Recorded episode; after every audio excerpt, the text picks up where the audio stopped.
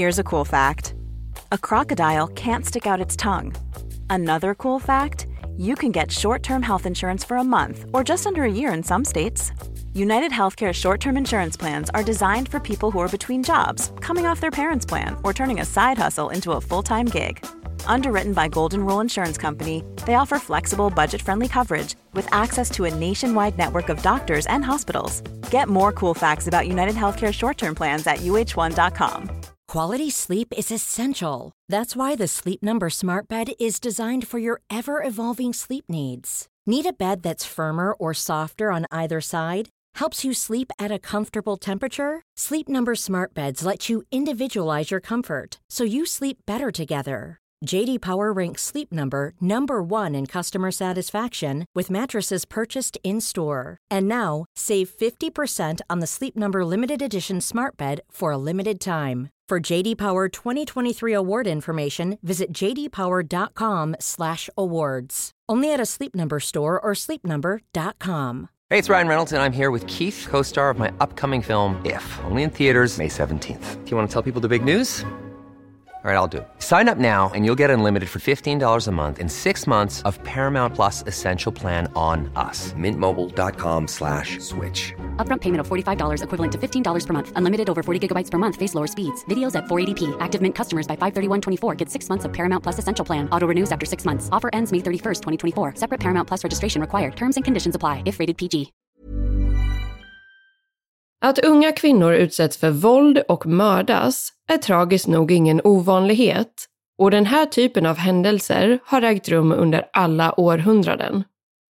Med morden på Mary Ashford under 1800-talet och Barbara Forrest under 1900-talet har fått en hel del uppmärksamhet på grund av att omständigheterna kring deras dödsfall är så pass lika. Detta trots att det senare mordet inträffade hela 157 år senare. Både Mary och Barbara var 20 år gamla och hittades döda vid exakt samma område i den lilla orten Erdington i England efter att ha varit ute och dansat. Likheterna tar dock inte slut där, vilket har skapat osäkerhet kring om det hela handlade om tillfälligheter eller någonting betydligt mer mystiskt än så.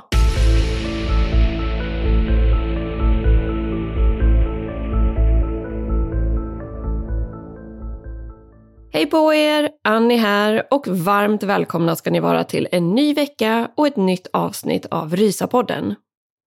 Och just den här veckan så ska jag faktiskt ta upp ett lite annorlunda typ av fall som egentligen handlar om två olika fall.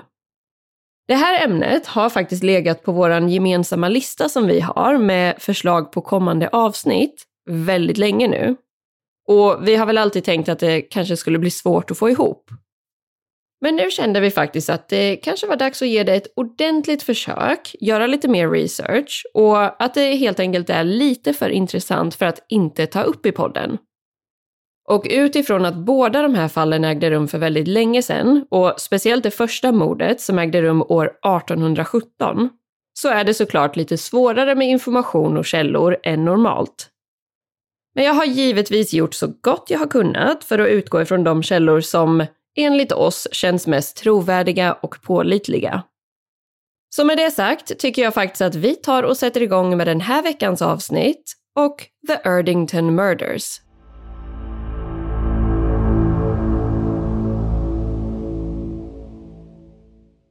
De här två mordfallen utspelar sig i förorten Erdington som ligger strax utanför staden Birmingham i England. På den här tiden var det däremot mer av en egen liten ort snarare än en förort. Det första mordet ägde rum år 1817 och offret var 20-åriga Mary Ashford. Så låt oss ta och gå igenom den händelsen först. Den 26 maj 1817 så begav sig Mary Ashford in till Birmingham från en annan närliggande ort som numera heter Sutton Coldfield. Där bodde hon och arbetade som hushållerska hemma hos sin morbror. Eller farbror, men för enkelhetens skull så kommer jag utgå ifrån att det var så. Mary var däremot ursprungligen från Erdington och ska fortfarande ha haft en del släkt och familj som bodde kvar där. Men just den här dagen, det vill säga den 26 maj, så hade Marys morbror bett henne att ta sig in till Birmingham för att utföra några ärenden. Och med tanke på att folk ännu inte körde bil under början av 1800-talet så blev det därför en väldigt lång promenad för Mary.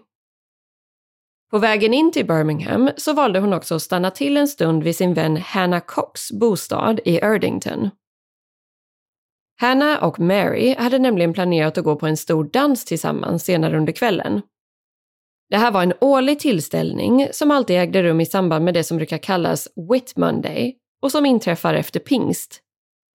Och år 1817 så firades Whit Monday just den 26 maj. Mary lämnade av lite extra kläder hemma hos Hannah eftersom att hon skulle komma tillbaka dit efter sina jobbärenden i Birmingham och byta om inför dansen. Så runt klockan 6 på kvällen återvände Mary alltså till Hannahs bostad och de två vännerna gjorde sig i ordning för att ge sig iväg. Dansen ägde rum i Erdington och mer specifikt på ett populärt ställe som hette Tyburn House. Mary och Hannah kom dit ungefär vid 7:30 på kvällen och då var dansen redan i full gång och det var väldigt mycket folk där. Bland annat träffade de två killar där som hette Benjamin Carter och Abraham Thornton som de umgicks och pratade en del med. De här killarna ska ha varit några år äldre, eller i alla fall Abraham som uppges ha varit runt 24 år gammal. Det är lite oklart hur väl de alla kände eller inte kände varandra, men det verkar i alla fall som att Benjamin hade någon form av vänskapsrelation eller tidigare kärleksintresse för Hannah. Och att Abraham inte kände Mary sen innan, men att han fattade tycke för henne under den här kvällen.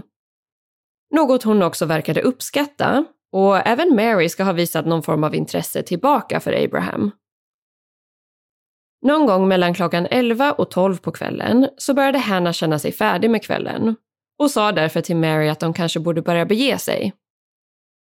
När de till slut lämnade Tyburn House så ska Benjamin Carter ha valt att stanna kvar medan Hannah, Mary och Abraham började gå hemåt tillsammans.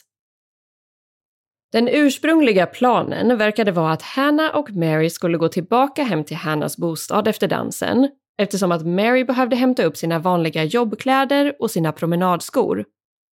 Men i samband med att Hannah skulle svänga av och gå hemåt så förklarade Mary att hon nu hade bestämt sig för att sova hemma hos sin morfar istället, vars bostad låg åt ett helt annat håll. Och den generella teorin kring detta är att Mary kanske ska ha fattat det här beslutet eftersom hon väldigt gärna ville fortsätta umgås med Abraham på tu man hand. Så Hannah gick hem till sig och Mary och Abraham promenerade sedan vidare tillsammans. Ett par timmar senare, runt klockan 4 på morgonen den 27 maj, så blev Hannah väckt av att Mary dök upp för att hämta sina arbetskläder.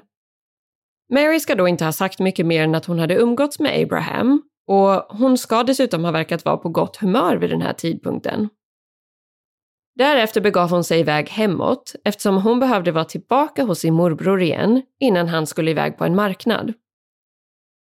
Efter att hon lämnat Hannahs bostad finns det vittnesmål från åtminstone en person som ska ha sett henne promenera längs med vägen strax efter klockan 4 på morgonen och hon ska då ha varit ensam.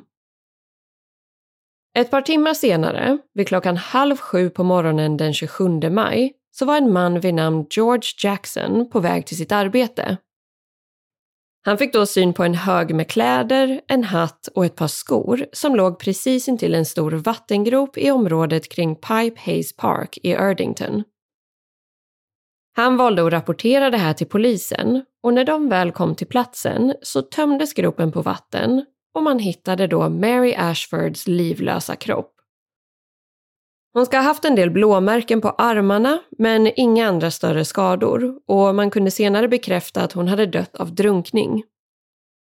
Det fanns också misstankar om att hon hade blivit våldtagen innan hon dog. Man noterade även 2 par med fotsteg som ledde från ett närliggande fält och fram till vattengropen, som såg ut att komma från en man och en kvinna. Enligt vissa källor ska fotstegen sedan ha fortsatt tillbaka åt andra hållet, från vattengropen, men då ska det endast ha varit mannens fotsteg. Utifrån att flera personer visste om att Mary hade spenderat kvällen och en stor del av natten med Abraham Thornton, så dröjde det inte mer än några timmar innan han greps och blev huvudmisstänkt för det antagna mordet på Mary. Han kallades in på förhör hos polisen och ska då ha varit väldigt samarbetsvillig. Abraham bekräftade att han hade varit med Mary och erkände att de hade haft sex med varandra ute på ett fält. Något som år 1817 såklart var betydligt mer av en chockerande skandal eftersom de inte var gifta. Han var dock väldigt tydlig med att det hade varit med samtycke och att han absolut inte hade våldtagit Mary.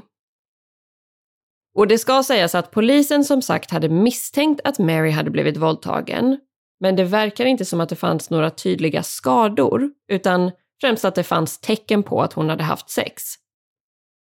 Så det skulle ju ha kunnat vara så att polisen helt enkelt antog att Mary hade blivit våldtagen eftersom det ansågs olämpligt och opassande för en ung ogift kvinna att ha sex. Enligt vissa källor ska det ha funnits blod på brottsplatsen, bland annat på en av Marys skor precis intill vattengropen. Och det ska dessutom ha funnits blod på Abrahams underkläder. Man kunde ju dock inte testa eller göra särskilt mycket alls med det här blodet. Men det ska ha funnits uppgifter om att Mary hade haft mens vid tidpunkten då hon mördades och att det eventuellt hade orsakat fläckarna. Men enligt Abraham så ska han och Mary alltså ha haft sex med samtycke och efteråt ha legat och pratat och kollat på stjärnorna ihop fram till ungefär 3-tiden. Därefter följde han Mary till vännen Hannahs bostad där hon skulle hämta sina arbetskläder. Han ska sedan ha väntat utanför en liten stund men valde ganska snabbt att gå vidare hemåt. Och det här ska ha varit sista gången han såg Mary. Därefter finns det ju som sagt också åtminstone ett vittne som såg Mary gå ensam längs vägen från Hannahs bostad strax efter 4-tiden, vilket till viss del bekräftar Abrahams utsaga. Invånarna i Erdington och Marys anhöriga var dock övertygade om att Abraham var skyldig.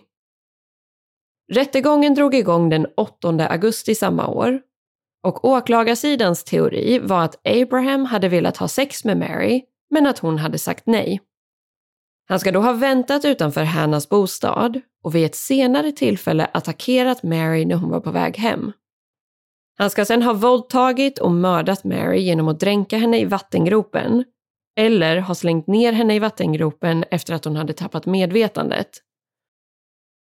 Åklagarsidan hade inte särskilt mycket konkreta bevis för sin teori, men ska bland annat ha visat upp information om att Abrahams skor matchade med det manliga skoavtrycket som fanns vid brottsplatsen. Däremot ska i princip hela Erdington ha använt samma typ av skor från samma skomakare, plus att det också hade regnat mycket innan jämförelsen gjordes, så det bevisade ju egentligen inte jättemycket. Det fanns dessutom flera olika vittnen, utöver de jag redan nämnt, som kunde styrka Abrahams utsaga och hans alibi kring var han hade befunnit sig och när under natten och de tidiga morgontimmarna. Bland annat fanns det ett vittne som hade stannat och pratat med Abraham runt klockan 5 på morgonen, och utifrån var de befann sig då så var det inte rimligt eller knappt ens fysiskt möjligt för Abraham att ha hunnit utföra mordet. Utifrån att det här var väldigt många år innan man kunde använda DNA i brottsutredningar så fanns det inte heller några konkreta bevis för att Abraham skulle ha varit inblandad. När det sen blev dags för juryn att överlägga sitt beslut så diskuterade de endast i 6 minuter innan de beslutade att han inte skulle anses skyldig. Marys bror William Ashford vägrade dock att acceptera domen eftersom han var övertygad om att Abraham Thornton var skyldig. Han krävde därför en ny rättegång, vilket var möjligt på den här tiden även om han redan hade genomgått en rättegångsprocess och blivit friad tidigare. Abraham valde då att plocka fram en ännu äldre lag som förvånansvärt nog fortfarande fanns kvar i det brittiska rättssystemet under 1800-talet. Han valde nämligen att kräva en så kallad trial by battle, vilket i brist på bättre alternativ kanske skulle kunna översättas till rättegång genom strid eller kamp. Så rent krasst skulle de alltså slåss om saken tills dess att en av dem gav upp eller dog. Om Abraham förlorade striden skulle han bli avrättad, men om han vann så skulle han bli friad. När Abraham bjöd in Marys bror till att slåss om saken så ska William efter en tids övervägande ha nekat inviten och utifrån det så förblev Abraham en fri man. Men utifrån att han nu hade blivit ökänd och hatad i Erdington till följd av att ha varit misstänkt för mordet så hade han svårt att gå vidare i livet och att få jobb. I slutändan så valde Abraham därför att emigrera till USA där han skapade sig ett nytt liv. Mordet på Mary Ashford blev oerhört omtalat och en händelse som invånarna i Erdington sent skulle glömma. Och sen, exakt på dagen 157 år senare, så inträffade ett annat fruktansvärt mord som visade sig ha skrämmande många likheter med fallet kring Marys ouppklarade död.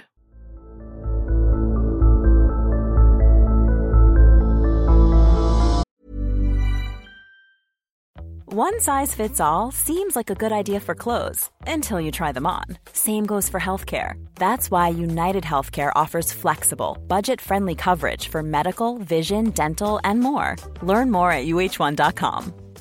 You should celebrate yourself every day, but some days you should celebrate with jewelry. Whether you want to commemorate an unforgettable moment or just bring some added sparkle to your collection, Blue Nile can offer you expert guidance and a wide assortment of jewelry of the highest quality at the best price. Go to BlueNile.com today and experience the ease and convenience of shopping Blue Nile, the original online jeweler since 1999. That's BlueNile.com. BlueNile.com.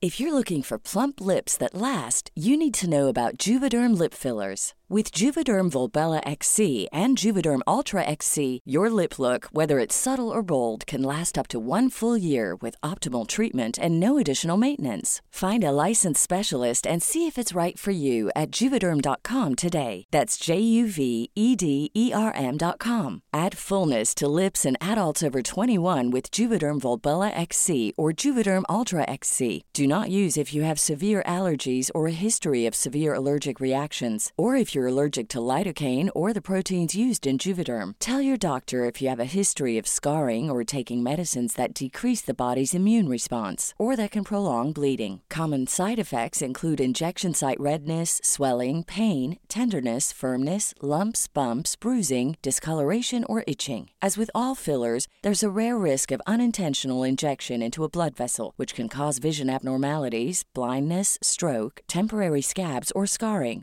For full important safety information visit juvederm.com.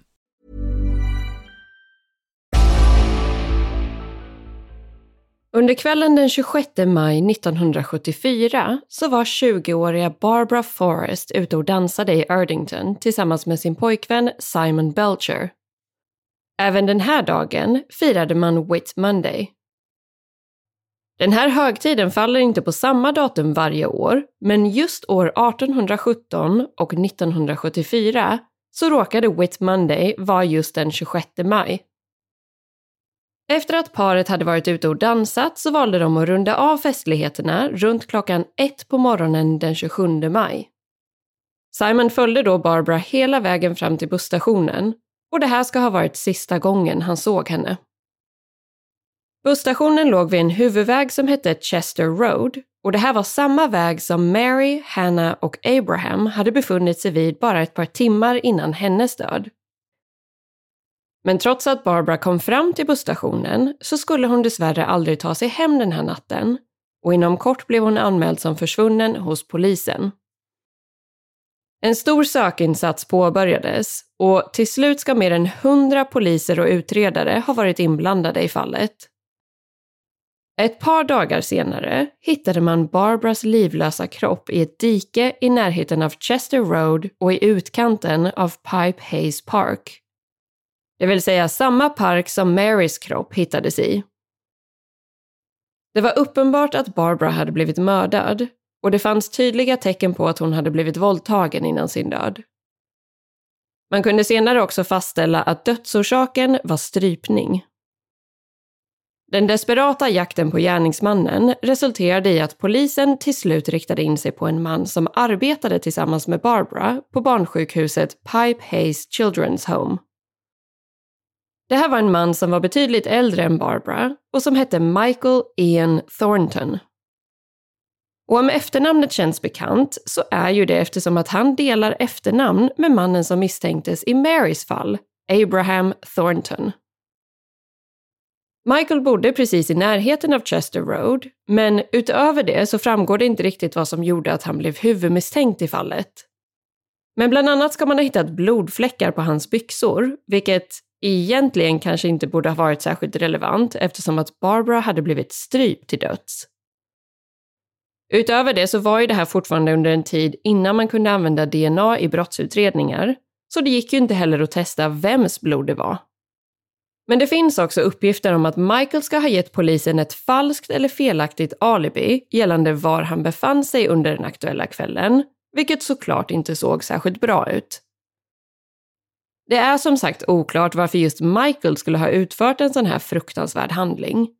Men det finns en del spekulationer om att han kanske hade varit förtjust i Barbara och att hennes kollegor hade nämnt detta för polisen under utredningen. Men återigen finns det inte särskilt mycket konkret information kring detta. Precis som i Marys fall så fanns det bara en huvudmisstänkt i utredningen. Och trots att pojkvännen Simon Belcher var den sista personen som såg Barbara i livet så sågs han aldrig som misstänkt. Så Michael E. Thornton åtalades och ställdes inför rätta för mordet på Barbara Forrest. Även i det här fallet blev han dock frikänd utifrån att det inte fanns tillräckligt med konkreta bevis. En annan likhet mellan fallen är att ett syskon till offret vägrade acceptera domen. Barbaras syster, Erica Forrest, var nämligen övertygad om att Michael E. Thornton var skyldig. Så pass övertygad att hon så sent som år 2012 krävde att polisen återigen skulle öppna upp fallet och att man skulle testa det som gick på nytt med hjälp av all den DNA-teknik som inte fanns tillgänglig år 1974. Hon ska då ha fått svaret att det tyvärr inte fanns några fler vägar att utforska. Exakt vad det innebar är ju såklart lite otydligt, men man får väl verkligen hoppas på att man har gjort allt man kunnat och att polisen inte till exempel hade råkat tappa bort avgörande bevismaterial under alla de åren som passerat. Överlag finns det betydligt mer tillgänglig information om Mary Ashfords fall än om Barbara Forrests fall. Även om det också är betydligt äldre information. Och troligtvis hade Barbaras fall kanske inte fått så pass mycket uppmärksamhet om det inte hade varit för alla likheter som fanns mellan de två morden. Så jag tänker att vi ska ta och sammanfatta alla de likheter som har noterats mellan fallen. Både Mary och Barbara var 20 år gamla. De var till och med födda på exakt samma datum. Båda två försvann efter att ha varit ute och dansat under högtiden Whit Monday, som i båda fallen råkade infalla just den 26 maj. Båda hade varit i sällskap med en ung man under kvällen innan de dog och misstänks ha blivit mördade under de tidiga morgontimmarna den 27 maj. Kropparna i båda fallen hittades i området kring Pype Hayes Park i Erdington och hade blivit dumpade eller slängda i ett naturområde. Enligt flera källor ska kropparna också ha hittats mindre än 300 meter ifrån varandra.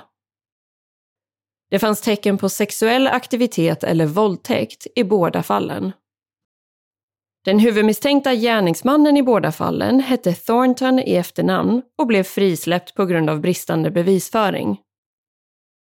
Både Mary och Barbara hade ett syskon som vägrade acceptera domen och som var fortsatt övertygade om att en mördare hade gått fri. Och båda morden är än idag olösta. Sen kommer vi till en sista skrämmande detalj och likhet mellan de två morden. Och det är faktumet att både Mary och Barbara tydligen ska ha känt på sig att någonting hemskt skulle hända. Enligt uppgift ska Mary nämligen ha sagt till vännen Hannah Cox mamma att hon hade en riktigt dålig känsla inför den kommande veckan. En känsla som hon inte verkade kunna utveckla eller förklara mer än så, men som mycket riktigt visade sig stämma.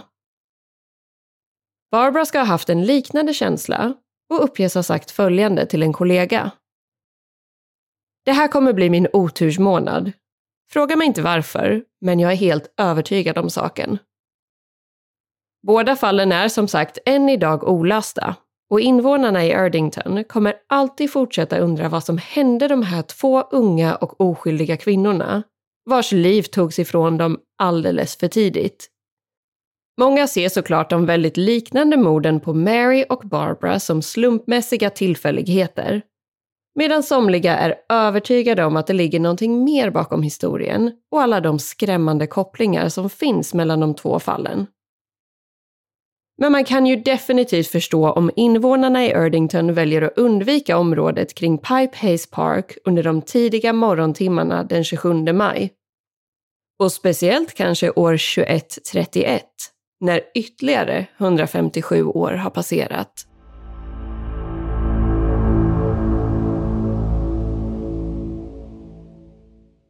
Ja, man får i alla fall erkänna att det är lite obehagligt att det finns så pass många likheter. Och om de här fallen hade inträffat ungefär samtidigt så hade man ju definitivt misstänkt att det var samma gärningsman som låg bakom morden. Och det ska sägas att det finns alla möjliga galna teorier där ute kring olika alternativa förklaringar till att just de här två morden var så pass lika varandra. Men jag skulle väl säga att det inte verkar ligga särskilt mycket fakta eller vetenskap bakom de teorierna, så det kändes inte riktigt värt att gå in på. Men om det är så att man gillar lite övernaturligt och sånt, då kan man säkert hitta några spännande teorier att ta del av där ute. Och utifrån att det finns något begränsad information om de här fallen så blev ju det här ett lite kortare avsnitt nu. Men förhoppningsvis tyckte ni ändå att det var intressant att ta del av det här lite smått annorlunda ämnet. Och jag tycker faktiskt att det var lite skönt att kunna stryka det här ämnet från vår lista och att dela det med er här i podden.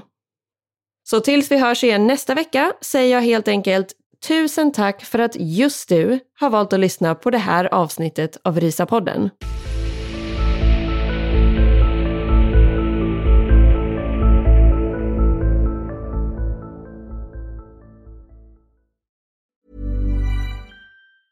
Planning for your next trip?